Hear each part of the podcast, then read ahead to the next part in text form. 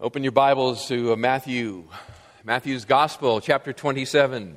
Yesterday, as I was sitting in the chair getting my hair cut, talking to the barber, and anyway, the conversation came up, what do you do? And one thing leads to another, and I was telling him that I was preaching through Matthew, and that we were in Matthew 27, and that we had been going about it for a very long time. I think I told him 6 years, because I think that's about right.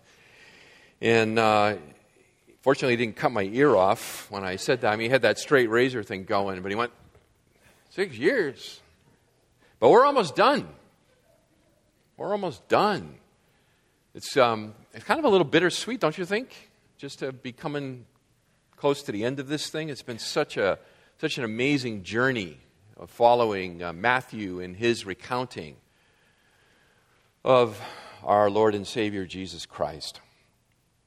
You know, the New Testament declares with certainty the death, burial, and resurrection of the Lord Jesus Christ. There's no question about that. But the majority of the ink invested in the New Testament is not so much the declaration of that reality, that space-time historical event, as it is about the meaning of that incredible event. Jesus died in the reign of Pontius Pilate. He was crucified and buried. And on the third day he rose from the dead. The tomb was empty. It's empty to this day. He lives forevermore. That's a fact. But what it means is what occupies the writers of the New Testament and is indeed what ought to occupy our thinking as well. Reflecting on that reality, Peter, as he preached to the Jewish people, his brethren, on Pentecost, 50 days following the resurrection, he wrote the following: Men of Israel, listen to these words. And Jesus the Nazarene, a man attested to you by God with miracles and wonders and signs which God performed through him in your midst, just as you yourselves know. This man, delivered over by the predetermined plan and foreknowledge of God, you nailed to a cross by the hands of godless men and put him to death.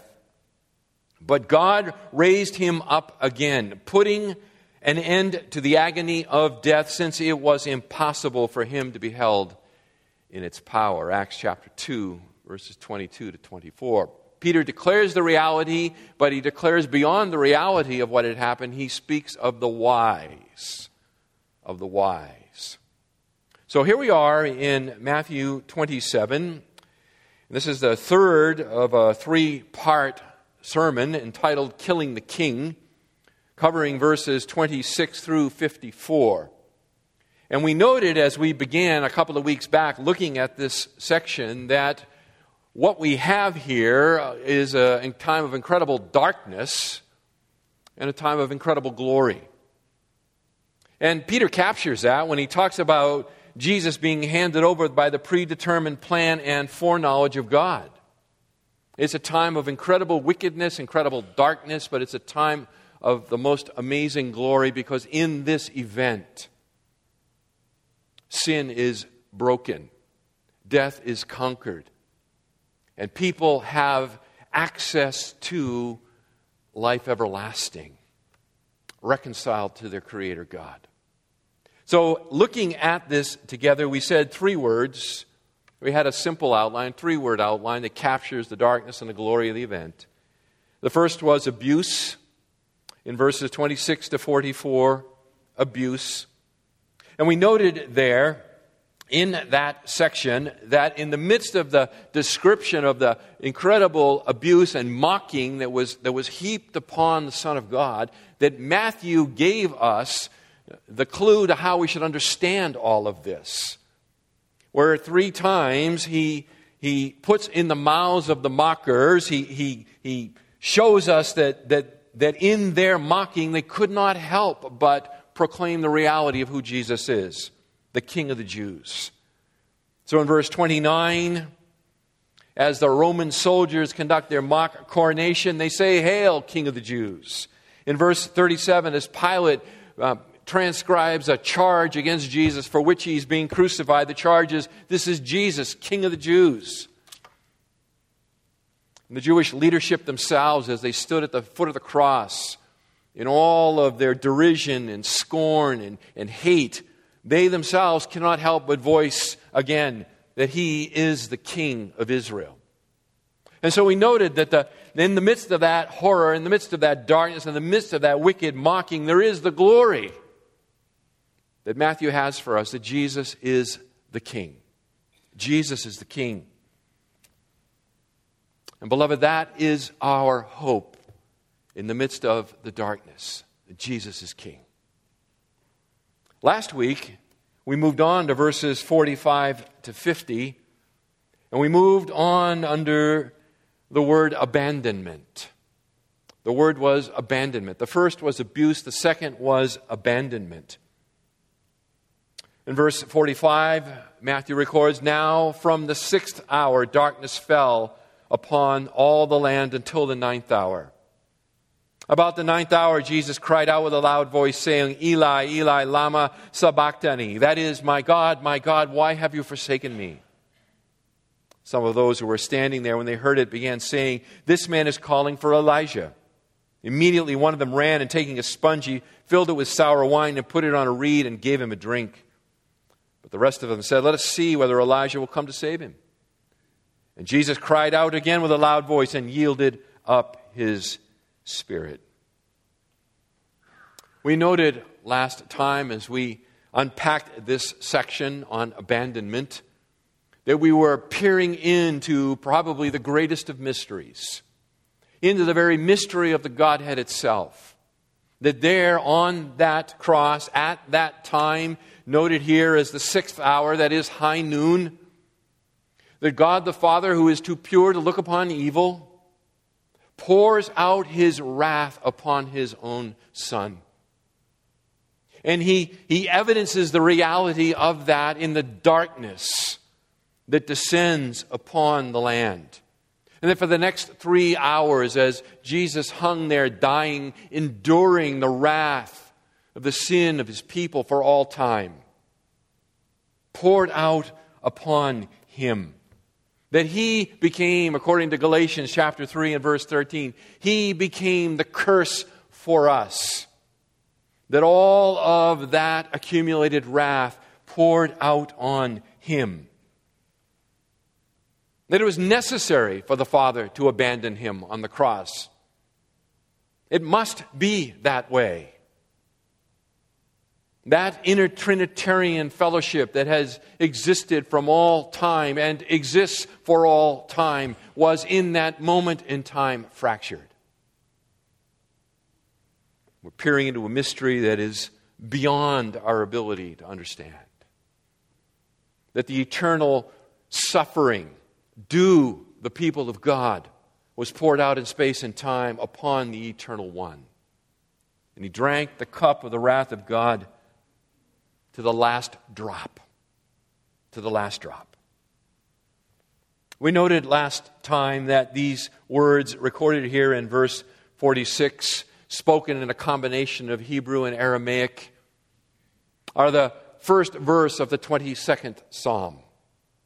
A psalm of David that has a much greater and fuller meaning in the greater Son of David, who suffered and died for his people. We consider the likelihood that this very psalm was rolling through Jesus' mind, that it was on his lips as he hung there suffering, that it was his consolation in the midst of his suffering, and that he vocalized this psalm at various points along the way. Clearly here in Eli, Eli, lama sabachthani, my God, why have you forsaken me?" suggested very strongly to us in John's record of the events of those hours in John 19 and beginning in verse 28, where he writes, "After this, Jesus, knowing that all things had already been accomplished, to fulfill the Scripture, said, 'I am thirsty.'" We noted the likely referent to Psalm 22 and verse 15. John continues and says, a jar full of sour wine was standing there. So they put a sponge full of sour wine upon a branch of hyssop and brought it up to his mouth. Therefore, when Jesus had received the sour wine, he said, Tetelestai, it is finished. And we noted again last time the correlation to the very end of the 22nd Psalm in verse 31, where the Hebrew there could be translated, it is finished. That Jesus had done all that he came to do, not just to suffer and to die, but to suffer and to die victoriously. Victoriously.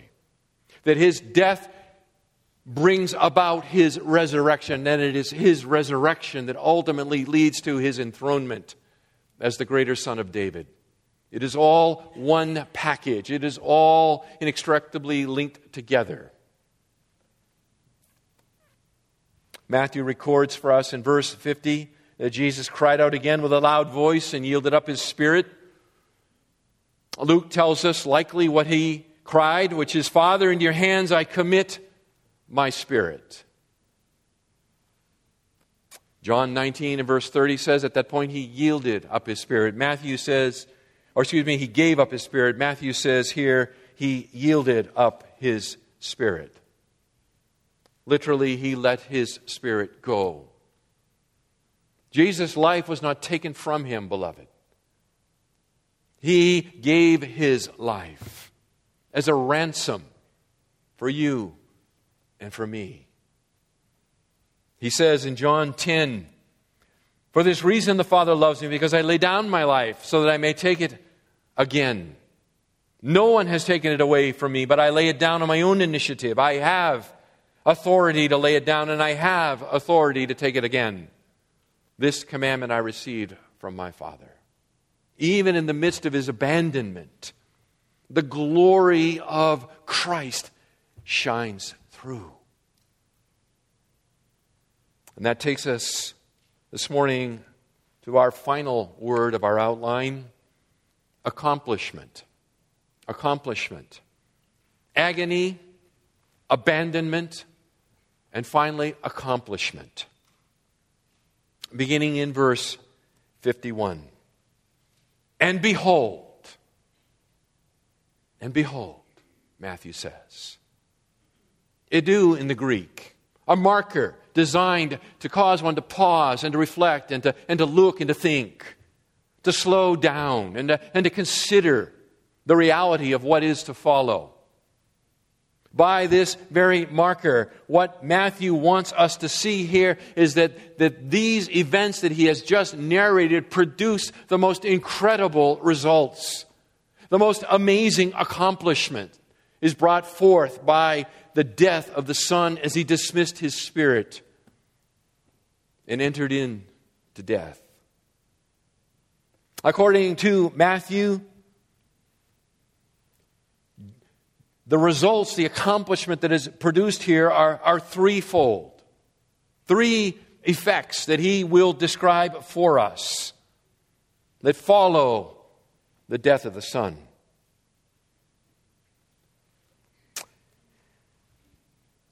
These effects that he will quickly narrate for us in verses 51 to 54 have produced a certain amount of difference of opinion among Bible teachers and scholars.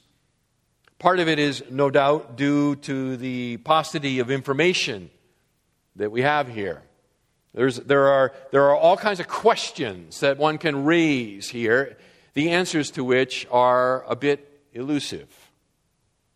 But what is very, very clear is the meaning of these events. There is no dispute to the meaning of these events and why Matthew records these events for us. So let's take a look at the three accomplishments that Matthew directly ties through the word behold to the death of the Son. Number one, access is opened. The first effect of the death of the Son is that access is opened. Verse 51, and behold, The veil of the temple was torn in two from top to bottom, and the earth shook, and the rocks were split. The veil of the temple. According to the ancient sources, the veil of the temple is most likely the veil that separated the holy place from the Holy of Holies. That division within the temple of Israel, where there in the holy place, the priesthood would minister. But there would be this veil, this curtain, this barrier that separated the place where the priesthood would minister from the inner place, the Holy of Holies, the place where the Ark of the Covenant dwelled under the wings of the cherubim, the place where the high priest himself could go but once a year, where he poured out blood upon the mercy seat to make atonement for the sin of the people for another year. The place upon which that if one were to enter uninvited would mean instant death. Behold, the barrier, the veil, has been torn. The ancient sources tell us that this veil was some 60 feet long and 30 feet wide. That it was what they call a handbreadth in thickness. That would be about the width of your palm.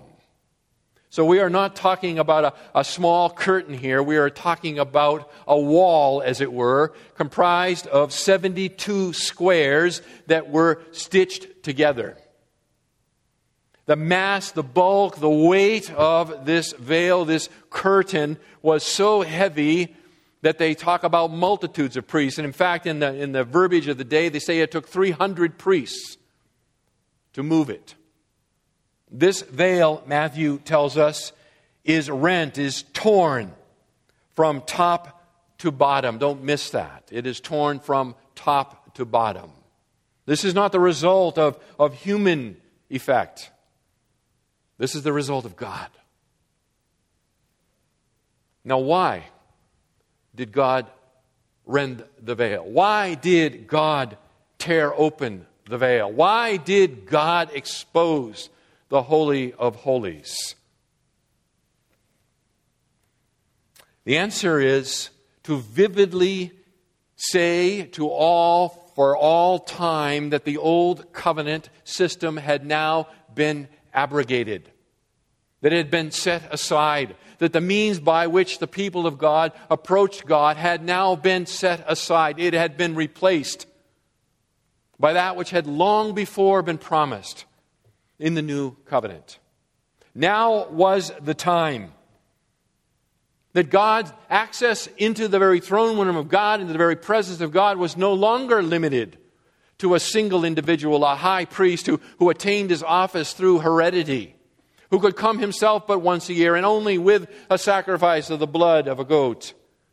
But now and for all time, access into the very presence of God would come through the final and great high priest, Jesus Christ himself. And that's exactly how the writer to the Hebrews understood these realities, where he writes in Hebrews chapter 6 and verse 19, "This hope we have as an anchor of the soul, a hope both sure and steadfast, and one which enters within the veil, where Jesus has entered as a forerunner for us, having become a high priest forever, according to the order of Melchizedek." Jesus is not of the Aaronic priesthood. He is of the tribe of Judah. And there in the giving of a new covenant, there is a new high priest, and that high priest is Christ himself. And as Christ enters in, so we too in union with Christ enter in. Again, Hebrews chapter 10 and verse 19 and following, "Therefore, brethren, since we have confidence to enter the holy place by the blood of Jesus, by a new and living way which he inaugurated for us through the veil, that is his flesh. And since we have a great priest over the house of God, let us draw near with a sincere heart in full assurance of faith, having our hearts sprinkled clean from an evil conscience and our bodies washed with pure water." Beloved, formerly access to God was remote. In fact, it was denied to all but a very few. One could only come so close. Only the high priest himself could enter into the Holy Holies, a Holy of Holies, and him himself for just a few moments. There was the court of the priest, the holy place, and only those of the tribe of Levi, whose rotation and duty brought them into the temple to do their temple duties, could draw to that place. And then there was the court of the men, and only the men of Israel could come to that place. And beyond that was the court of the women, and only the women could come to that place. And beyond that, there was the court of the Gentiles, where the majority of the world stood at a distance and looked on. Separated from God, barriers, shadows, symbols, and types. And now, it has all been blown open. It has all been blown open. And in Christ, we come into the very presence of God. Access has been opened for us. Verse 51, notice again. And the earth shook, and the rocks were split. There is a violent seismic activity associated with the death of Christ. When God inaugurated the Mosaic Covenant with the people there at Mount Sinai, he witnessed that covenant, according to Exodus chapter 19 and verse 18, by shaking the mountains violently. So here too, he once again witnesses the abrogation of that covenant and the implementation of that new and long promised new covenant by an earth-shattering event again. He shakes the earth that no one can miss. That no one can miss. That something has changed. Access to God is now open through Christ, our new and great high priest. Secondly, death is conquered. Access is open. Secondly, death is conquered. Now, death is a result of sin, isn't that right? According to Romans chapter 6 and verse 23, the wages of sin is death. God says to Adam, right, in the day you eat of the fruit, you shall surely die. And he died. And as Genesis chapter 5 makes very, very clear, so did every other person who has descended from him. That's us. Sin and death. Death is a result of sin. Death is a result of sin. So, whoever conquers death conquers sin. You see? To conquer death is to conquer sin. And so here, Matthew records for us this most interesting account. Verses 52, 53. The tombs were opened, it says, and many bodies of the saints who had fallen asleep were raised. And coming out of the tombs after his resurrection, they entered the holy city and appeared to many. Period. Stop.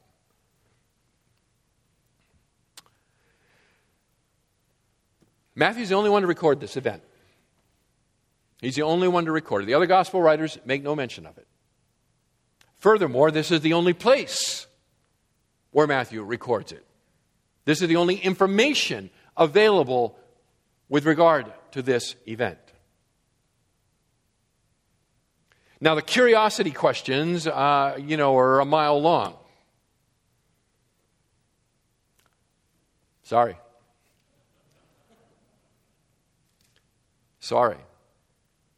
Because the curiosity questions really are unimportant. They're unimportant to what Matthew wants us to see and know. Now, some commentators go so far as to say that Matthew made this up in order to get across his point, and nothing could be further from the truth. This is true and real earth history. But he just doesn't entertain our curiosity in it.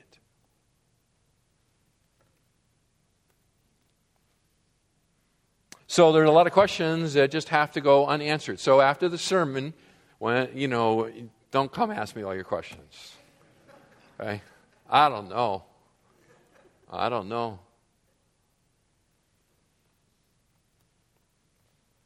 Probably worth saying here, helpful to say for us, trapped in our own culture and century and so forth, that the tombs spoken of here are not the graves that you and I are familiar with. They didn't dig holes in the ground and place bodies in them and then cover them over with earth. Okay? In Israel, they would bury in rock tombs. They would be hollowed, either be natural caves or they'd be hollowed out of the rock, and then the dead would be placed in these caves. It enabled them, the family later, to bury multiple family members in the same tomb. So this great seismic event here, the end of verse 51, where the earth shook and the rocks were split and the tombs were opened. The earthquake split open these tombs. It collapsed the roofs. It ripped open these graves. Now, the punctuation here in the Greek is fluid.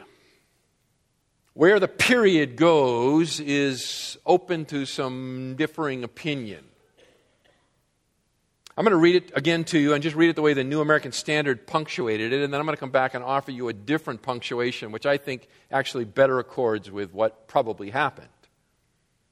We'll pick it up at the end of verse 51. And the earth shook and the rocks were split. The tombs were opened, and many bodies of the saints who had fallen asleep were raised. And coming out of the tombs after his resurrection, they entered the holy city and appeared to many. The way it's punctuated there, what it appears to say is that the earthquake ripped open the tombs and the dead were raised there. And for 2 days, they sort of hung around outside the city of Jerusalem until after the resurrection of Christ. And then they entered into the city. I don't think that's what happened. So I'd like to suggest to you that at verse 52, that first clause, there ought to be a period there. The earth shook and the rocks were split and the tombs were opened, period. New sentence. And many bodies of the saints who had fallen asleep were raised, and coming out of the tombs after the resurrection, they entered the holy city and appeared to many. I think what Matthew is trying to say to us is the seismic activity split open the graves, but it was the resurrection of Christ that brought about the resurrection of these dead Jewish saints who then entered into the city and appeared to many witnesses. I think that's the more logical way it unfolded. Now, what kind of resurrection was this? Was this a resuscitation or a resurrection? You remember Lazarus? It was a legit resurrection, right? 3 days in the tomb, he had been put back together again, and Jesus had raised him, according to John 11. But the problem is that poor old Lazarus had to die again. So was this a Lazarus-like resurrection where these Jewish saints, and we don't know anything more about them than that, so we don't know who they are.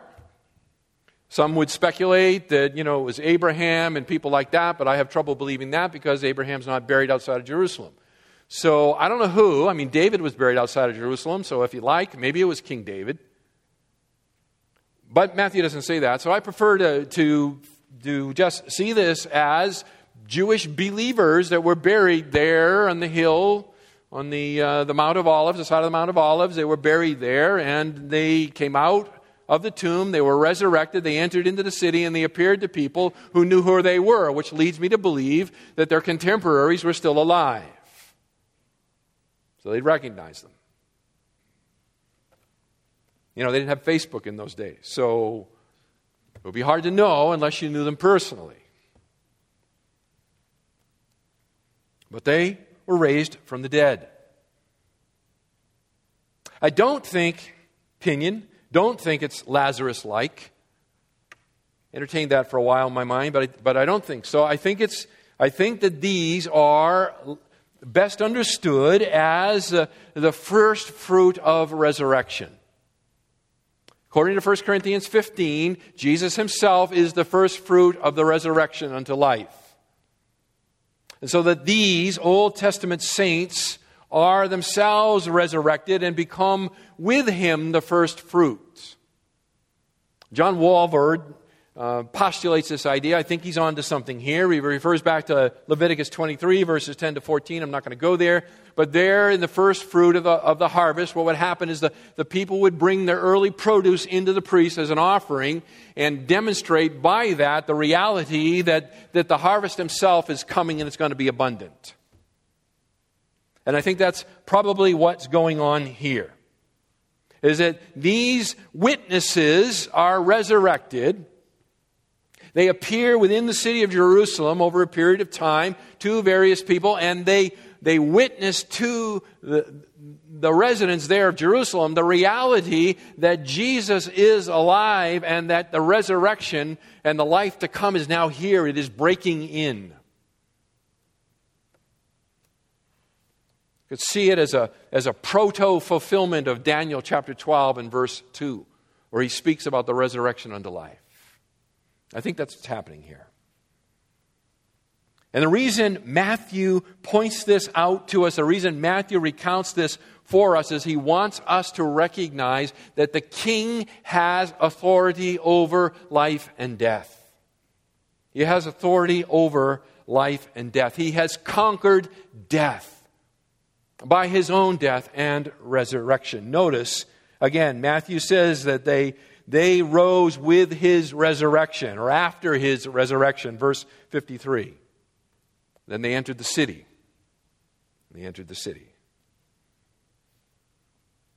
Remember Jesus' words to Martha in John 11. We're there at the tomb of Lazarus. He says to her, Martha, I am the resurrection and the life. He who believes in me will live even if he dies. And everyone who lives and believes in me will never die. Do you believe this?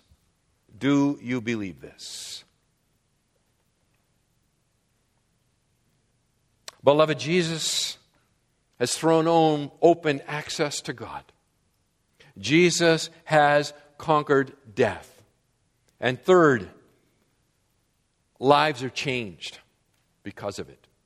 And that's the third lesson that Matthew wants you tonight to take away from his account here, beginning in verse 54. Now the centurion and those who were with him, keeping guard over Jesus, when they saw the earthquake and the things that were happening, became very frightened and said, Truly this was the Son of God.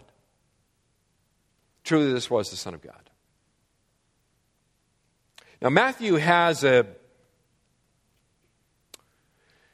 habit of pointing out Gentile faith, particularly in contrasting it with Jewish unbelief. And he does that throughout his gospel so that we might see that and recognize the reality that the Gentiles are welcome to the foot of the throne of the King of Israel. Earlier in his gospel, in chapter 8 and verse 10, Matthew points this out to us with the account of a Roman centurion. You remember who came to Jesus, and he was asking Jesus to heal his servant, and Jesus says, I'll come. And he says to him, it's not necessary for you to come. I'm a man under authority, right? Just give your word, and that's good enough. And you remember how Jesus responds to that? He looks around at his countrymen, and he says, and according to Matthew chapter 8 and verse 10, Truly, I say to you, I have not found such great faith in anyone in Israel. This centurion, this Roman soldier, is set apart as a model of what it means to believe on the Lord Jesus Christ. So here Matthew circles back around again, and there at the foot of the cross, what do we find? But we find a centurion again. The centurion and his squad of soldiers, those that have actually overseen and brought about the crucifixion of Christ, ones for whom Jesus has prayed. We know it's the centurion. Luke 23:47 tells us it's the centurion. Matthew just says, now the centurion and those with him. So it's all of these soldiers. And these are battle-hardened soldiers, right? These are Roman soldiers. These are men who are not all that easily impressed or terrified. And yet, notice what Matthew says. He says about them here, when they saw the earthquake and the things that were happening, became very frightened. Same word used, by the way, over in Matthew chapter 17 and verse 6 to speak of the transfiguration and what happens to the disciples when they see the glorified Christ. They are undone. And that's exactly what happens to these Roman soldiers here. I think it's interesting. They see the earthquake. How do you see an earthquake? I think what he's talking about is that they see the results of the earthquake, right? And the things that were happening, certainly the darkness, they experience the darkness of the judgment of God. So they're there and they see and they hear all of this. They're witnesses to Christ himself and his words as he spoke there. And in all of that, they are humbled. And they are fearful. And then they do the most amazing thing. They confess what the crowds and the religious leaders mocked. Right? Go back to verse 40. The crowds, and as we said, the crowds there in verse 40 are likely the ones that were there at the Praetorium calling out for Jesus to be crucified. The crowds that said, his blood be on us and on our children. They sort of followed the parade out there because they, wanted to watch the events. They wanted to watch him be crucified. And so they're there taunting him, right? Verse 40, you who are going to destroy the temple and rebuild it in 3 days, save yourself. If you are the Son of God, come down from the cross. They're mocking him in his declaration that he is the Son of God. Look down to verse 43, the religious leadership of the nation. The ones who are supposed to know, the ones who are supposed to know the Scriptures and are supposed to prepare the way for the Messiah. They're supposed to receive the Messiah and point the nation to him, become his greatest enemies. And they mock him. He trusts in God. Let God rescue him now if he delights in him. For he said, I am the Son of God. And then we come to these soldiers. These soldiers. And when they see the whole thing unfold, they are humbled. They are terrified. And then they express in belief what the nation expressed in mocking. Truly, for real, this was the Son of God. Now, is their expression of faith fully orbed and fully Christian? No. No. There's more to it than that, to be sure. But they, upon their lips, are no longer mocking. They are declaring the truth of who Christ is. Beloved, their lives have changed. Their lives have changed. And anyone who comes to understand the death, burial, and resurrection of Jesus Christ recognizes that access to the Father has been thrown open through him. Recognizes that death has been conquered through him. And if death has been conquered, then sin has been conquered. And that changes you. That changes you. It is to know, it is to believe, and it is to trust in this reality that transforms a human heart. It's an amazing confession of faith here in verse 54. Truly, this is the Son of God.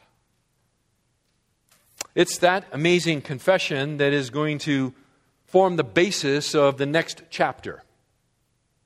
In the end of that next chapter in what we call the Great Commission, right? Where we are to go out into all the world and declare the reality of what? That Jesus is Lord. That Jesus is Lord. That has propelled the church for 2,000 years, and it will continue to propel the church into the future until Christ returns. It is that reality that Jesus is Lord that everything stands or falls on. Matthew would not have us miss it. I pray that you have not missed it. That you understand that there is access to God only through the resurrected Christ. Jesus said, I am the way, the truth, and the life. No man comes to the Father. How? But by me. The truth of that statement invalidates all other attempts at being made right with your Creator.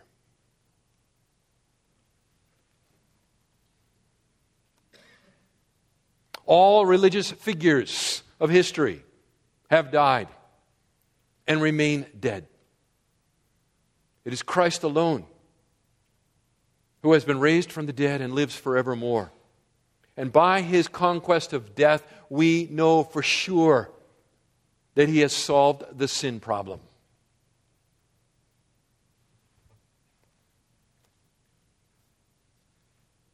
And it is by faith in Christ that you and I are changed. May the Spirit of God apply the truth this morning to our hearts. Father, Matthew would not have us miss the incredible reality of what was accomplished there on the cross. His interest and his focus is not upon the suffering, but upon the accomplishment. Our Father, I pray for each and every one of us that your Spirit would enable us to reflect on that reality as well. We can't walk away from this, Father, unchanged. Not if we've really thought about it. Not if we've really considered it. Whether that change be life everlasting, that we become the child of God, or whether we've been a child of God for a long time, to meditate on this reality, to think on these things cannot help but change us, to realign us, to help us to think rightly about ourselves and about the world. And so may your Spirit apply the truths of this passage where they are needed in each and every one of our hearts. We pray for Jesus' sake. Amen.